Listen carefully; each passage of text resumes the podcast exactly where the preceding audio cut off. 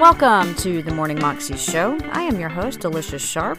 Today is Testimony Thursday, and we have a CBN testimony of a man who had a sudden brain hemorrhage, and his wife had to, you know, immediately take him to the hospital. And God moved powerfully over over a period of time because this was something that is definitely a life or death situation, but God moved in ways that only God can move. Here's the story. Casey and his wife Kim had just arrived in Key West to celebrate a new job offer. But just hours into their vacation, Casey wasn't feeling well and complained about neck pain. I looked at my wife and said, I've got to take a nap for at least an hour before we go to dinner. When I woke up from the nap, it was just like this radiating pain that shot from my head all the way down to my lower spine. It felt like somebody shot me in the back of the head. His behavior was becoming erratic and very bizarre. It just intensified throughout the night. He was um, throwing up bile.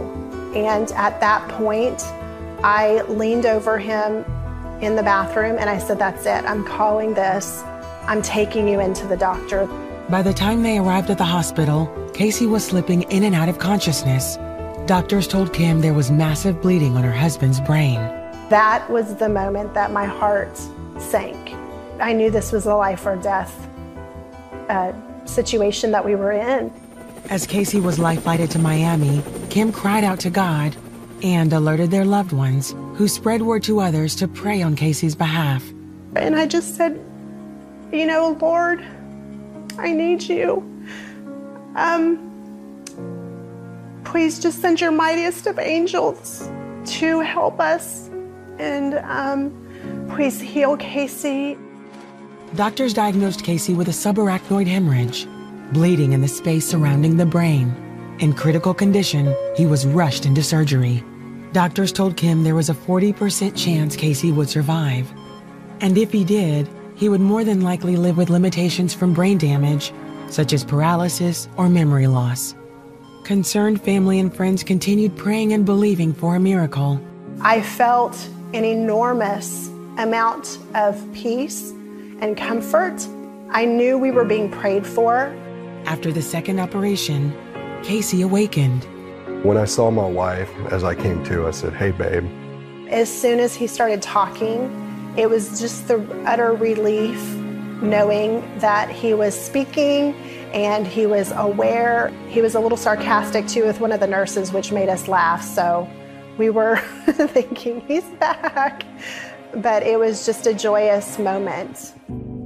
Over the next several days, Casey underwent multiple extensive operations.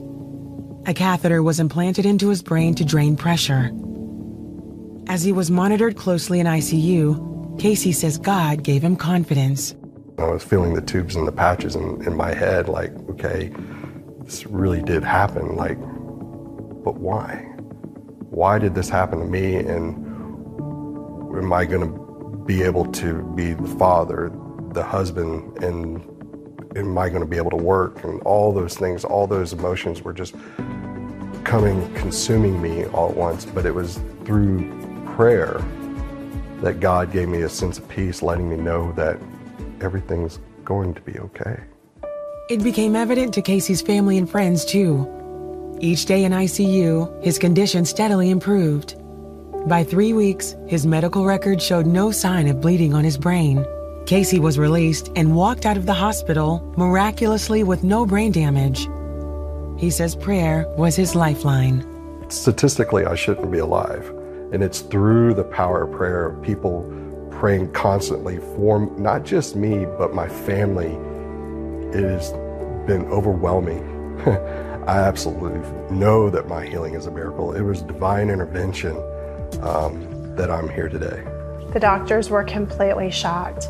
He doesn't have any limitations, and there's no paralysis, there's no cognitive issues. It has just been a truly amazing thing.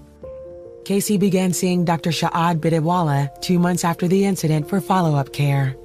Casey's family picked up on his condition very quickly. Uh, he was airlifted to the hospital in Miami where he got excellent care. Uh, and uh, you know the doctors did all the right things there. You know, those are all important factors in his his recovery. You know, but of course, there's the most important factor of them all, and that is that you know he had somebody looking after him that day. It's God. He's he he provided, protected, and healed. Casey and Kim are thankful to family, friends, and even strangers for the many prayers said on his behalf. And he says the power of prayer is personal these days. The love, it's it's love. And when love steps in, it all gets better. And it's only through God that that was able to re- be revealed in me. He saved me. And life is truly precious. That was a CBN testimony, and you can find it on YouTube if you search under It Would Take a Miracle to Save Him, cbn.com. You can also find out more information, of course, at cbn.com. I hope you have a wonderful day today, and I will see you again tomorrow. God bless.